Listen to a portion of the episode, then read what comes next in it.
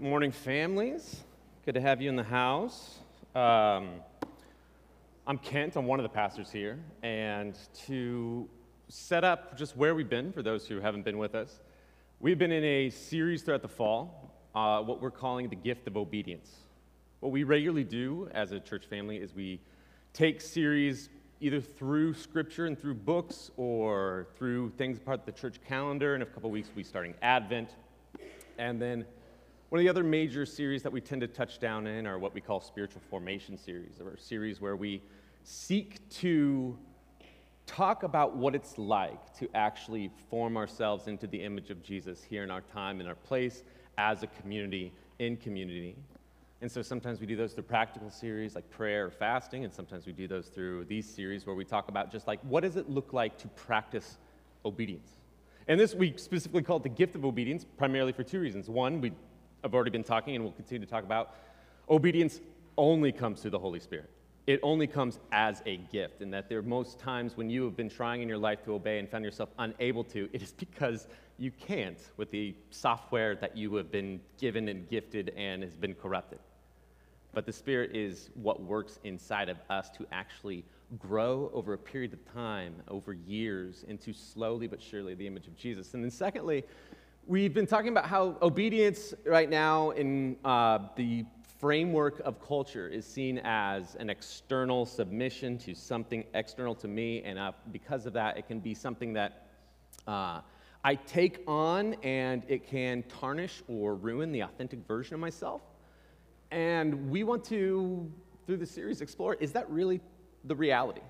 Are we designed to push away from all external forms of definition, or are we designed to find the life giving way we are designed? The way of love and peace, and unity and joy, and self control. And are we designed to walk in that? And so within that series, we've actually started a series within that series.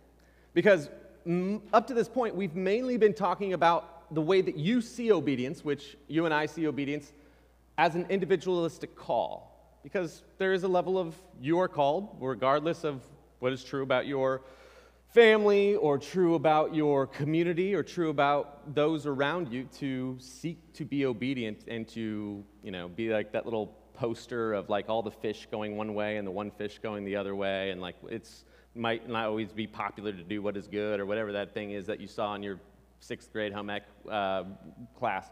And so then there's times where obedience is very much so individualistic.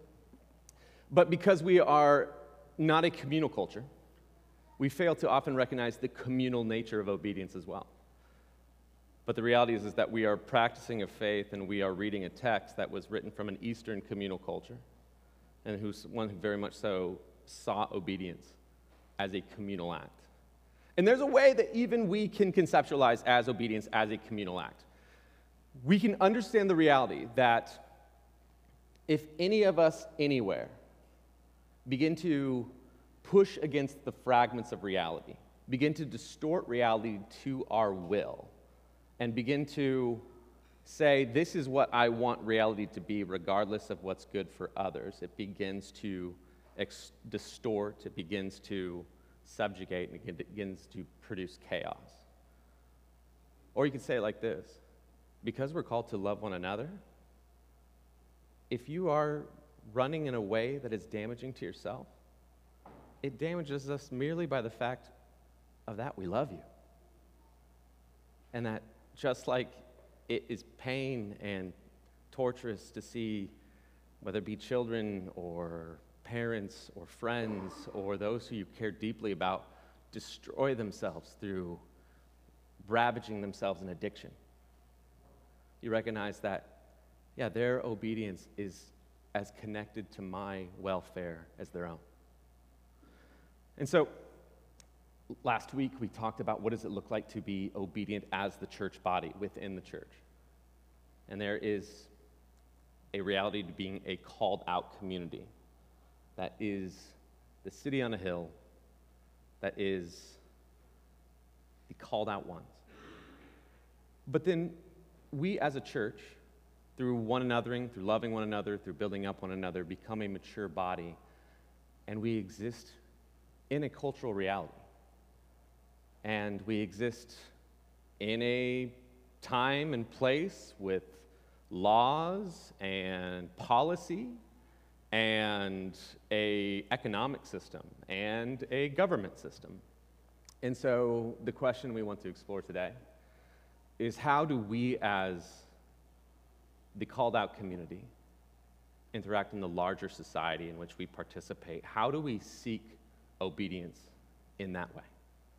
And so, in order to do that, we have already looked towards the text of Jeremiah 29, and I want to also do just an overview of the way that God's people have regularly interacted with the society in which they found themselves in, because this is something that is not a modern conversation. This is as long as the scriptures and as long as Christianity itself, we have talked about what does it look like to engage healthy with culture. And there's ways that maybe you have done that yourself. Maybe uh, you are one that you withhold and draw back in order to not be polluted by the context of the world in order to have a more prophetic voice. There are uh, quotes from church fathers and monks and, and those who have pulled away that say that the church can never speak to the world unless they are apart from the world and have something to, to commune with the Father and then say. Or maybe you are one that uh, you seek to gain and use political power and authority uh, that we were given to create policy and laws and, and reflect the values and align with the beauty of the God's kingdom and design.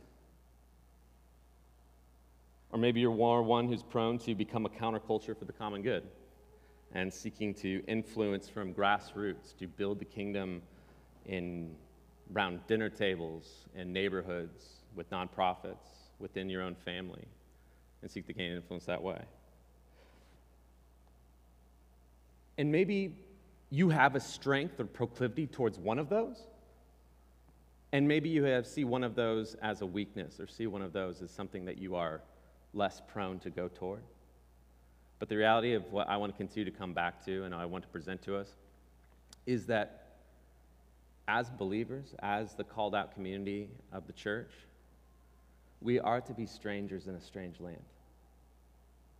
But we are to seek the peace of the strange land in which we find ourselves seeking always for a better king, a better city, that which we were truly made to be our home.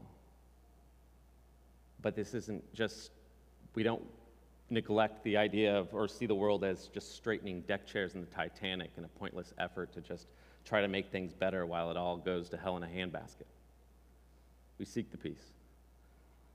And so, in that, uh, this concept of, or the language of seeking the peace or being strangers in a strange land comes from the naming of Moses' son Gershom when Moses is, leaves Egypt and spends his life growing up with the Midianites, a nomadic people. He has a son and he names that son Gershom, which means, hey, I've been a stranger and I'm in a strange land. And that gets picked up through the biblical test or the biblical story, you see things like in 1 Chronicles 29 15, it picks up on that language from Moses. It says, For we are strangers before you and sojourners, as all our fathers were. Our days on the earth are like a shadow, and there is no abiding.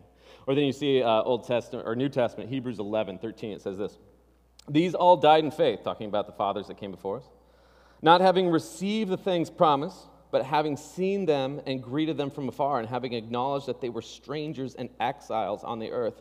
For people who speak thus make it clear that they are seeking a homeland, that they have been thinking of that land from which they had gone out. They would have the opportunity to return, but as it is, they desire a better country that is a heavenly one. Therefore, God is not ashamed to be called their God, for he has prepared for them a city in all this, in looking at the story of Scripture, there is a way to look through it at the lens of a story of God's people being constantly in a state of exile, looking for the city that is prepared for God's people. It starts right off the jump when you have Abraham. Abraham, the father of the patriarch of the faith of Christianity, is called to leave his country and to leave his family, to go out to a land in which God calls him. He says, Hey, I want you to leave all of that which you are a part of, and I want you to separate yourself, to pull out, because I'm going to make you the father of a nation that is going to be a prophetic voice to the world, that is going to show what it's like to be in my kingdom and to show what I am like, and that they will exercise the reality and the, which, the way that I intended it to be, the way that I created it to be. And so Abraham then bounces around and he eventually receives this land as the promised land. But then, uh, throughout a number of circumstances, his grandchild Israel uh, goes to Egypt because of a famine, but sent ahead of them was one of his sons, Joseph. And Joseph, while he is in Egypt, and now that Israel is coming out of the land he was promised, he becomes a sojourner in Egypt, again, again because of this famine. But the famine was something that then Joseph, part of God's family, gives the, uh, the king at this point has a prophetic dream, a dream of these seven fat cows that are then eaten by seven sickly cows. And Joseph says, Hey, this is essentially what's going on. Hey, you're going to have seven years of abundance, and then you're going to have seven years of famine. And when you have that seven years of famine, you will need to have been storing up everything from those seven years of abundance, or you're not going to make it. And so he says, You basically need to appoint someone to make a plan. And Pharaoh says, like, wow, this guy's got a killer plan. Let's go ahead and make this guy the one who is going to do it. And then he says this uh, about Joseph. It says in Genesis 41, 33 through 41. I don't have this, so just listen along. Now, therefore, let Pharaoh select a discerning, man, discerning and wise man. This is Joseph speaking. And set him over the land of Egypt. Let Pharaoh proceed to appoint overseers of, uh, over the land and take one fifth of the produce of the land of Egypt during the seven plentiful years. And then uh, let them gather all the food of these good years that are coming and store up grain under the authority of Pharaoh for food for, in the cities, and let them keep it. That food shall be a reserve for the land against the seven years of famine that are to occur in the land of Egypt, so that the land may not perish through the famine. This proposal pleased Pharaoh, all and all of his servants. And Pharaoh said to the servants, Can we find a man like this, in whom is the Spirit of God? And Pharaoh said to Joseph, Since God has shown you all this, there is none so discerning and wise as you are. You shall be over my house. All my people shall order themselves as you command. Only as regards the throne will I be greater than you. And Pharaoh said to Joseph, See, I have set you over the land of Egypt. And so in this instance, Joseph is interacting with society very much so by rising through the system and gaining ultimate political power. He becomes second only to Pharaoh. And really, he becomes the main power, just the fact that he is calling the shots. Pharaoh says, Hey, I trust you to lead the people of Egypt. If you command it, it is so. The only difference between me and you is I'm sitting on the throne. But you have all the power that I have. He gives him his signet ring, he gives him the ability to make policy and law. And because Joseph is a wise and good leader, the city flourishes. Not only the city flourishes, but again, Israel and those who are in other places come to Egypt and come to receive food and are saved. That it's not only that Joseph is a blessing to Egypt where he is in the city, he's a blessing to all of the land around him. And it's a picture of what God said to Abraham Hey, I'm going to call you out. I'm going to create you to be this culture, and then you are going to bless all the nations through you, through your family. And you begin to see that start happening in the story of Joseph. But then after that, you get a Pharaoh who doesn't know Joseph and begins to oppress the people of Israel within the lands of Egypt. And then you get a figure of Moses, who is at first has political power and he seeks to use it to he sees an Egyptian killing an Israel or beating an Israelite, and so he takes his power and he kills that Egyptian. And then the Israelites reject him, and so he actually ends up leaving the city because now he has committed a crime. And so he goes on the run and he goes in the outside and becomes an outsider to the system and then comes in and speaks truth to power. He says to Pharaoh, Hey, you're going to release the people of God and allow them to go worship God in their land. And through the power invested in him through the Father, he is able to then do the mighty works and the strikes against Pharaoh, and then eventually the people of God begin sojourning in the wilderness and they begin exiled and they're walking for 40 years going throughout the wilderness until they finally arrive and settle a kingdom. And then a few weeks ago, we looked at just the macro story of the kings. And you get the kings in this kingdom, and they are the kingdom splits into two, and you get northern Israel. You get 20 kings that you read in the book of Kings in northern Israel, and all of them are bad. They're 0 for 20. But then you get the southern kingdom of Judea, and they also show you 20 kings throughout the book of Kings, and you get an 8 for 12. They're slightly better, but still a considerably losing record. And so you have this sense that the kings and the powers that are now settled continually are corrupted. And not only are the kings corrupted, but then the the sacramental and priestly system becomes corrupted. And you get prophet after prophet coming outside the city or coming outside of the system to speak and say, hey, you've made the what you were called to be, this nation that is going to demonstrate the beauty and the reality of the kingdom of God, and you perverted it and you've become drunken with not only your power, but also the, that which you received, the, the tithes of the people, and you're extorting the poor. And so you have Elijah come to northern Israel, and he calls out the prophets on Mount Carmel, and he has a display which he shows, like, hey, your prophets mean nothing, and God has ultimate power by creating this fire on this altar. And then he immediately flees out of the city and continues to have a prophetic ministry where he comes back from the outside, untarnished from that which is going on within the corrupted people of God. And then you have Isaiah in Jerusalem, and he at one point walks naked to say, hey, this is eventually what's going to happen to all of Israel. They're going to be carted out in exile naked. And he continues to be kicked out and thrown out. Jeremiah, another one of these prophets that we read from already, gets thrown in a ditch and left for dead. Why? Because they continue to push these people to the margins because they're from the outside and they're speaking truth to power. And eventually, because they're speaking from God, what they say comes to pass and Israel and uh, Judea are taken off into exile in Babylon. And the exile story continues and picks up here. And before they go, at least before Judea goes, Jeremiah said in just the text that we read, he said, Hey, you're going to go there, and your prophets, the false prophets amongst you, those who are telling you what they want to hear, are going to tell you, hey, don't worry, this isn't going to last long. God's going to come vanquish your enemies. Is going to bring you right back to Jerusalem. So just sit tight. This is going to be quick. And Jeremiah says, this will not be quick. You're going to be here for a generation or more. I want you to take wives and daughters and have sons and daughters and build gardens and build houses and I want you to seek the peace and the prosperity of the city that you are in, though you are in Babylon, the definition of the city of chaos throughout Scripture. I want you, as strangers in a strange land, to seek the peace of that strange land. And so then you get stories like Daniel and Shadrach, Meshach, and Abednego, both of which enter into the political system. They are given authority. They're take on the process of the political system. In fact, they even, uh, not only are they giving authority, they're given uh, new names. They're given Babylonian names. And they accept this. They go by these Babylonian names, they fit within the system, and they use their power. Except there's moments in which Daniel has said, hey, you pray, you pray only the king. And he says, he speaks truth to power. And he says, no, I can't do that. I seek the peace of the city, but you are not my king. Jesus is, well, God is my king. Yahweh is my king at this point. And Shadrach, Meshach, and Abednego are also called to bow down to the statue, the altar of the king, and they engage in peaceful protest. We cannot do this. And so you can kill us, you can throw us in the furnace if you want. But we seek the peace of this land. We'll work within your system. We will seek to create good policy, good rule, things that reflect the beauty of the kingdom of God. But you're not our king.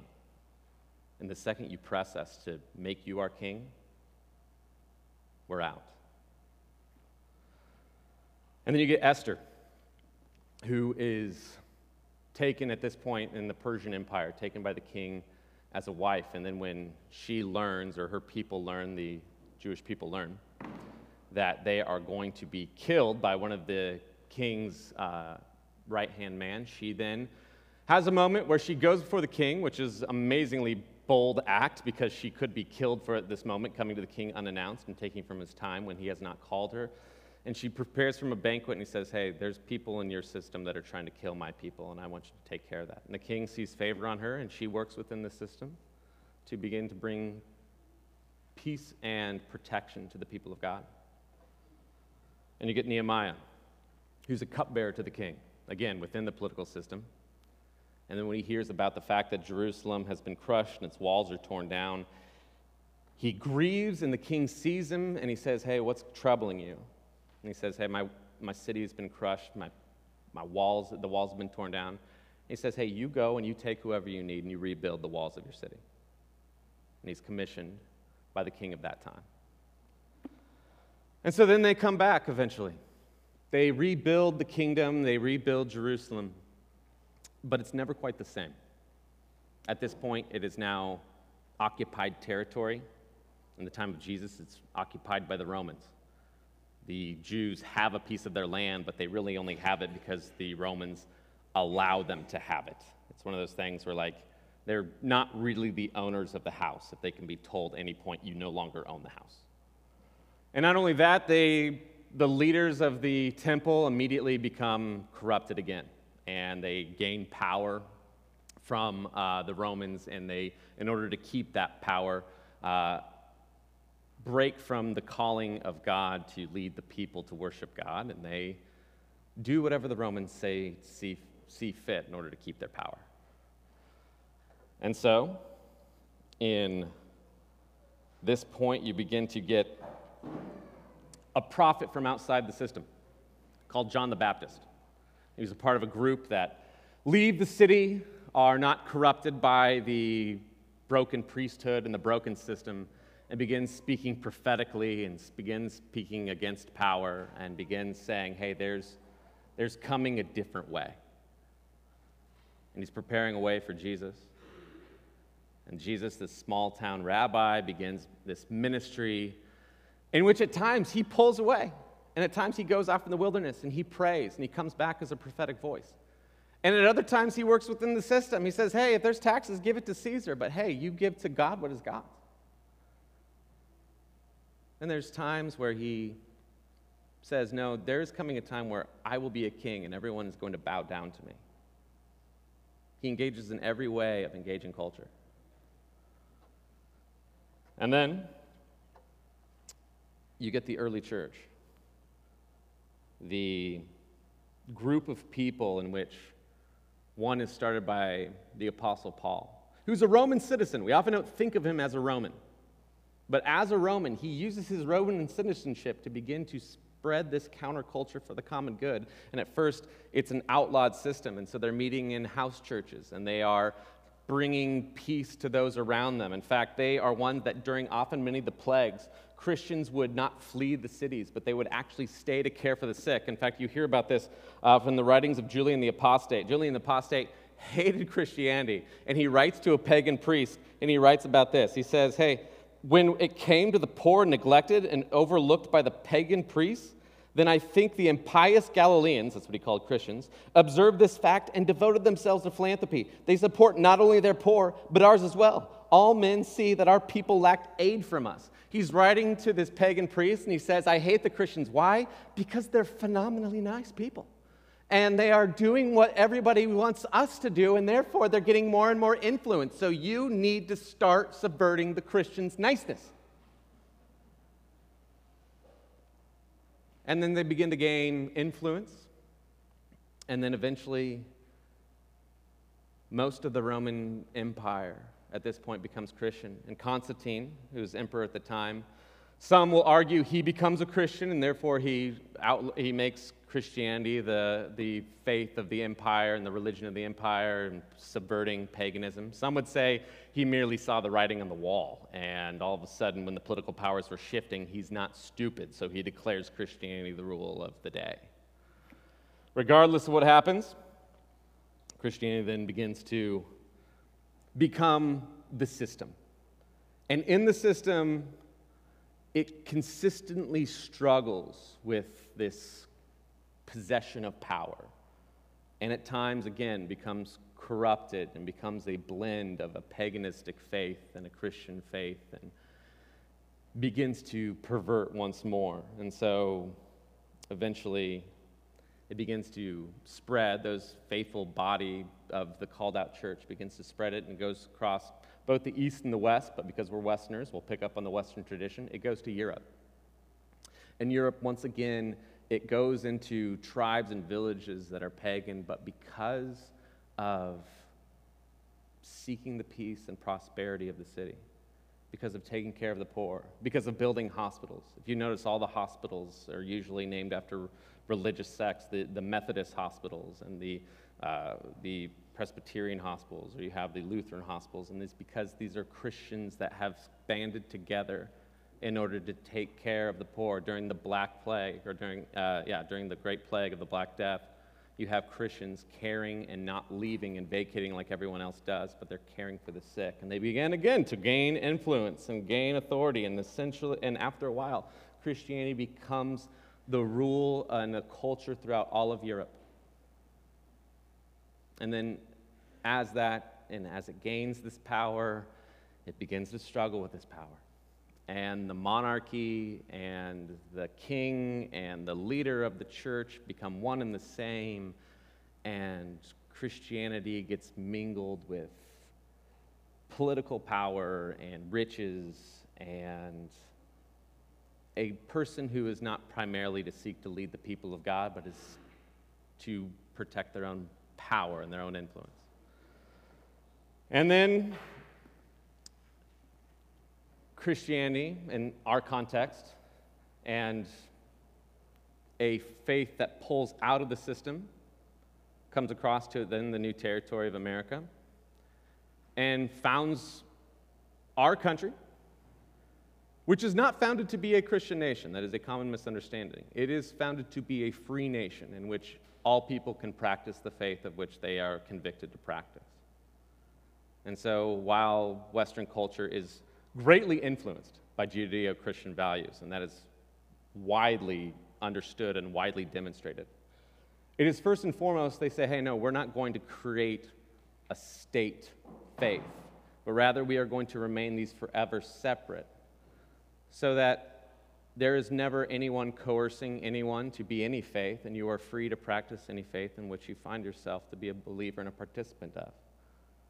They recognize, hey, when power came and forced Christianity, it didn't go well. In fact, then eventually that power rose and forced us out. And so we will create a system in which, whether Christianity is dominant, whether Islam is dominant, whether Eastern uh, spirituality is dominant, everyone is free to practice the faith of which they are called. And so, then we find ourselves in what initially is dominant because of the first settlers of the colonies, dominantly a Christian faith, and dominantly building churches and creating Christian communities and the Christians begin building universities. Harvard, the first university, is built by Christians that come together to study and to learn and to know about the world. And then all the universities that spread out of that is the Christian culture spreading out. And then you get years going by, and you have both Christians having a mix of trouble with power again, as well as a rapidly diversifying nation. And you have at times, Christianity getting overly conflated with power and government and eventually starts to lose its influence. And we find ourselves in the present day in a post Christian society, one that still has the trappings and the understandings of Judeo Christian values, but one that is highly skeptical and at large rejecting of the Christian faith. And then that brings us to the question How are you and I in Indianapolis, Indiana, in the year 2023, called to be strangers in a strange land and seek the peace of that strange land? And it's the same principles that we've observed over and over again, but I didn't really want to apply them. Those principles being building the kingdom through a subversive counterculture, around tables, through nonprofits, through caring for the sick and the poor, and the marginalized of our city. But it also looks like using the influence and the power we've been invested in the democratic system to seek the peace and the beauty and the prosperity and the reality of the kingdom. And then it also looks like speaking prophetically, breaking from the systems, and speaking truth to power when necessary. And so, just briefly looking at all three of these in real practical terms. As a church family, you guys kill it at being a counterculture within the city.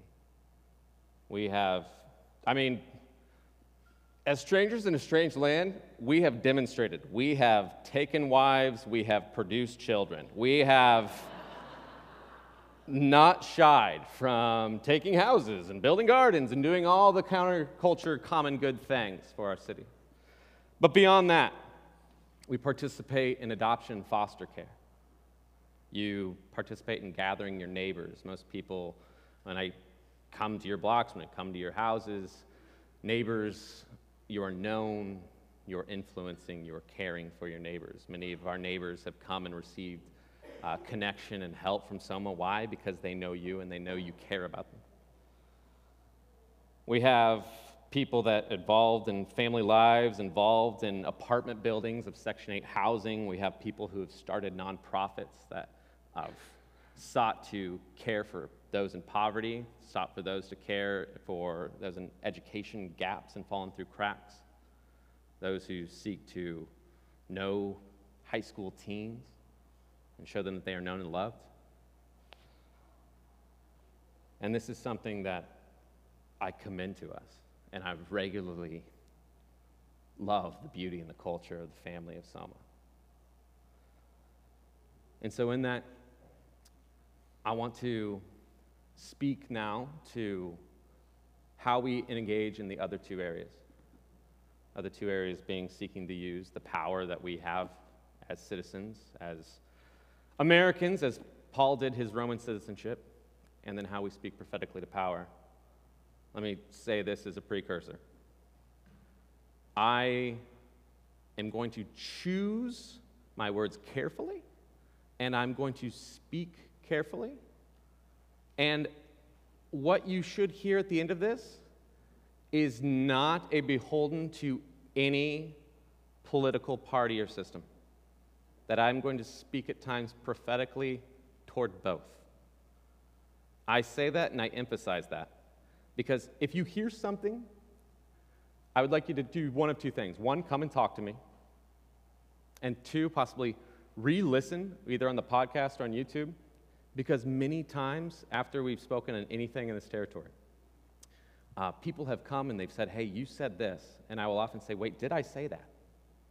And we've had, we have great conversation. I'm always open to that. It's never like the sense of like, hey, I didn't say that, you go away. No, we always will sit and talk. But there'll be a point where they say, like, wait a second, you said something that I'm not sure I said.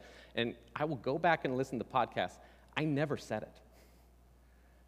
But what that reality points to is by saying maybe just one word or one phrase, at times, because this is freighted with a lot of baggage, it picks up a whole list of things that other people have said that get imported into what I'm saying right now, which I did not say.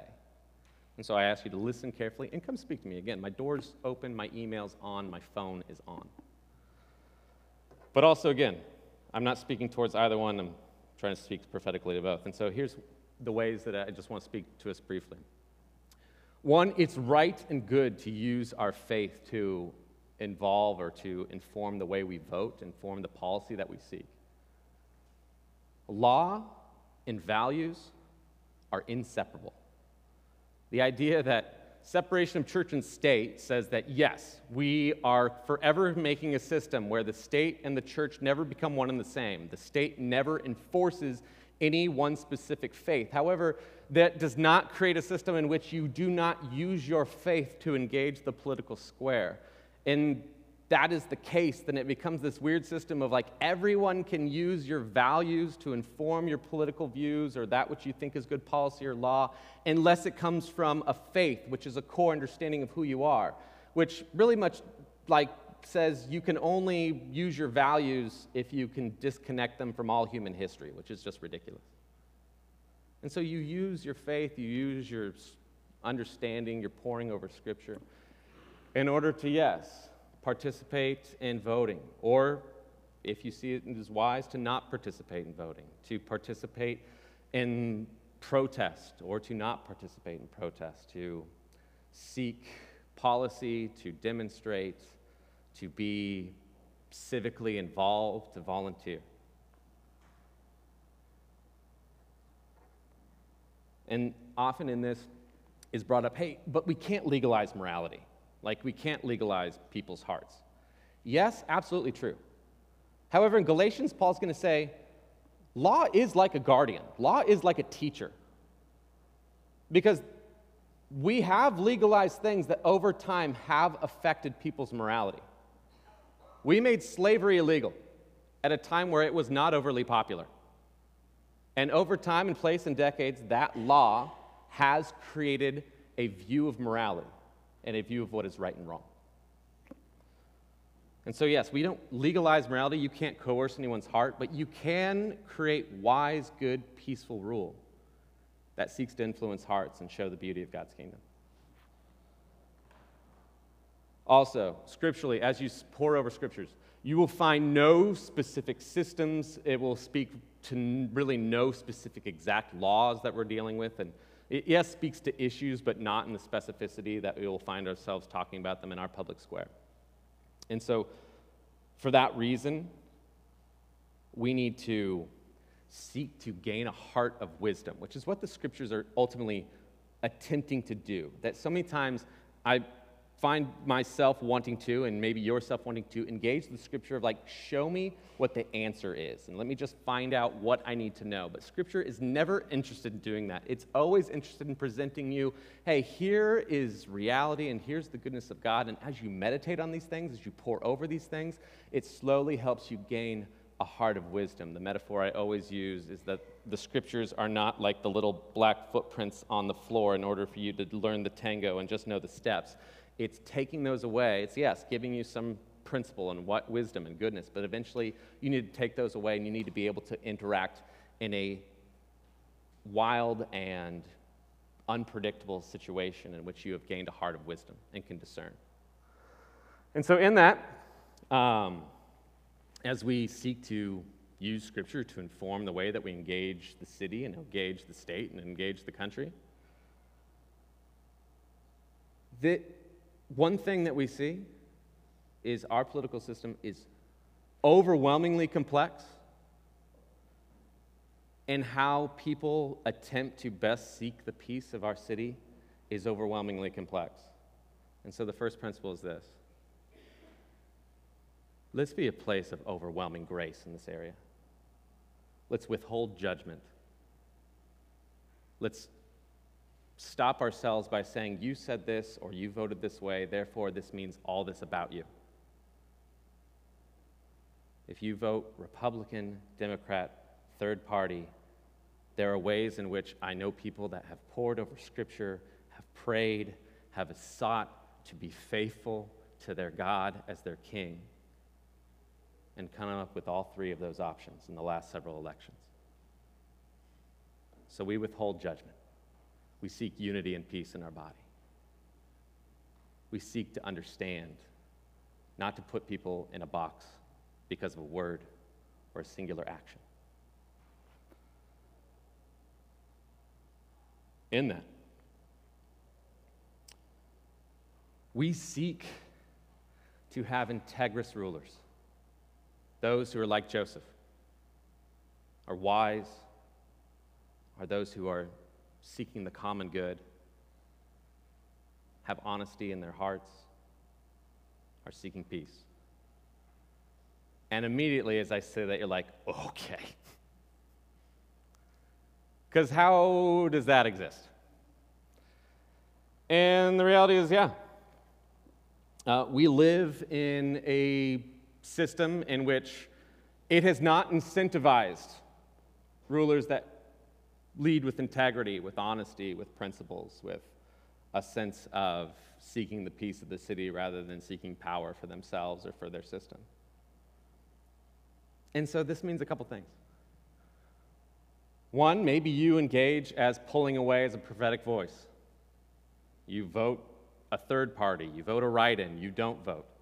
And it's your way because you've prayed in the scriptures and you believe it's a time to step away and be a prophetic voice and say, hey, this whole system is broken and I can't participate in it completely.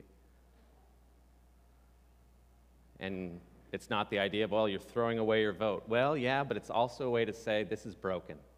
And if it's just one voice crying in the wilderness, well, God's prophets have been there before. Or maybe you engage and you say, between the two major choices I'm given, in reality, I think we can all say, whichever you choose, we're choosing the lesser of two evils. And that is if you have wrestled and prayed and decided, hey, I believe this system is choosing the lesser of two evils and produces the most peace for the city, then again, we pursue unity, we withhold judgment. But here's the reality, too. If I say, hey, I am voting for you, Mr. Democrat, or I'm voting for you, Mr. Republican, because I seek that as the best way to seek peace of the evil or the city, but I truly see as the lesser of two evils. I can cast that vote, and then I speak truth and prophecy to power. And so, just because I voted for you, Mr. One Side or the Other, or Ms. One Side or the Other, doesn't mean I stop holding you accountable to seeking truth and integrity and peace. And if you hear me talking about one candidate or the other, you are mishearing me. I'm talking about all of them. And so I don't become an automatic vote. I don't become a system in which people know hey, I can rally the Christians and I can count on their vote. Because, and the reality is, neither party can hold all the things together. Neither party, neither system holds all that Jesus called us to. And so you can't just have the entire called out community bought and paid for. And so I am no automatic vote. I continually vote and then possibly oppose the one I voted for in every step of the way. In a way that doesn't oppose things from movement and happening, but says, hey, no, I, I do still hold you accountable. Because ultimately, at times, what happens is we can fall in a trap of you voted for this candidate, you voted for this side. And no one wants to hold in the level of, like, yes, I voted for this system, and there is good that comes from it, there's also brokenness that came from it. And so sometimes we can get in the trap of what we end up defending a system or defending a side rather than saying, hey, I'm a stranger in a strange land. Whoever I vote for is not my king. And if they oppose the kingdom, then I speak truth to power. I'm the prophetic voice crying in the wilderness.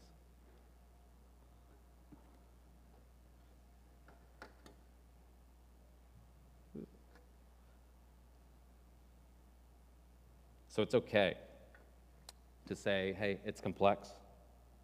I feel like this is the best situation in this time, but I'm not on your side. I'm not, you're not my king. I'm not your unconditional ally. When you oppose the kingdom I'm seeking, then you oppose my king.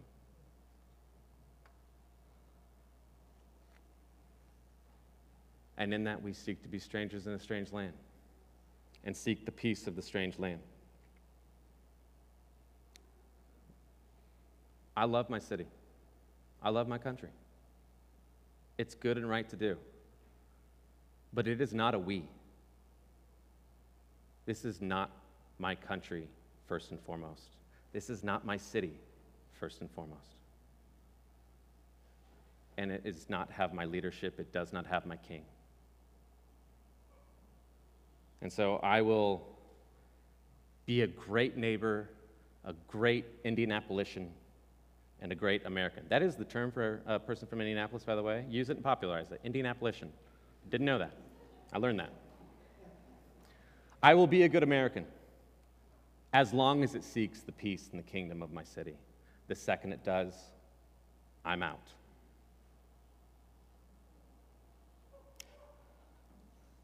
And so, in this, in a spirit of, hey, lack of withholding judgment and seeking unity, I invite us to participate in the unifying act of communion. And communion is both two things. And listen, don't just like shuffle and get ready for communion on this, because communion is two things, and I want you to hear it. One, it is, is, it is a unifying meal. It is a time where we come together and say, though we might wrestle and try to apply Scripture the best we possibly can and come to different outcomes, we are one body, one, body, one unity, and the ultimate, we are all claiming that our King is Jesus, and no one is unconditionally our King before that. And we're unified under that reality. But secondly, it's also this prophetic declaration to the world that says, I don't eat out of the hand or drink the Kool Aid of either political system, but I eat the body and I drink the blood of my true King and Savior. And so we speak prophetically, but we do it in unity. And so I invite you, for those who are believers in Jesus, to come forward, take of the bread, dip it into the cup.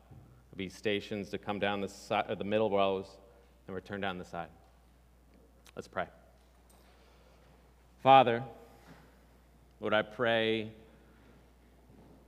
for a spirit of unity to continue to bind us together as brothers and sisters, to let charity and grace be that which we lead and wrestle with how we best apply Scripture and apply it to obedience and apply it to being obedient members of our society. Lord, that you make us re- continually recognize we're strangers in a strange land, but we're seeking the peace of this strange land. We're seeking it through dinners and adoption and fostering and generosity. We're seeking it by informed ways in which we perform our civic duty, in which that it seeks the peace of our neighbors, but are then quickly and able to step out of anything lesser than our reverence and loyalty to Jesus if it calls for it. And Lord, in that, I pray that, again, we'd be bound together, brothers and sisters, in one family, seeking us together. In Jesus' name, amen.